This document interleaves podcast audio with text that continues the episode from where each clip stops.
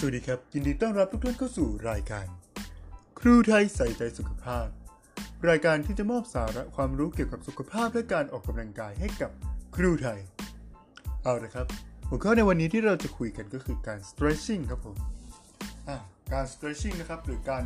ยืดเหยียดกล้ามเนื้อนะครับ มีขึ้นเพื่ออะไรอันดับแรกเลยนะครับ การยืดเหยียดกล้ามเนื้อนะครับ เป็นกิจกรรมที่จำเป็นสำหรับ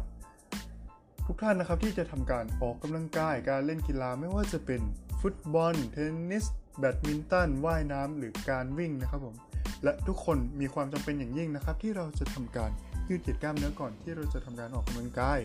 เพราะว่าการยืดเหยียดกล้ามเนื้อนะครับ ผมเป็นกิจกรรมที่ช่วยกระตุ้นนะครับ ผมแล้วก็เป็นการเตรียมพร้อมนะครับ แล้วส่งสัญญาณให้เหล่ากล้ามเนื้อเส้นเลือดต่างๆ หรือว่า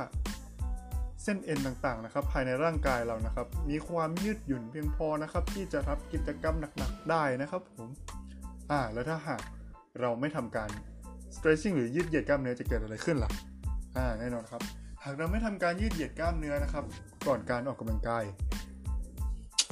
สิ่งที่จะเกิดขึ้นก็คือ ทุกท่านนะครับ อาจจะเกิดอาการบาดเจ็บนะครับ ไม่ว่าจะเป็นการกระตุกของกล้ามเนื้อนะครับ แบบเฉียบพลัน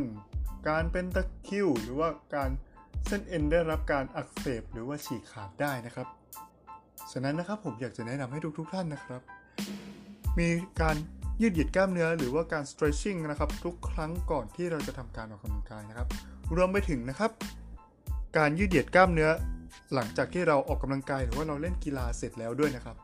เพื่อจะทำให้กล้ามเนื้อนะครับ มีความยืดหยุ่นอีกครั้ง หลังจากที่ออกกำลังกายหรือว่าเล่นกีฬานะครับ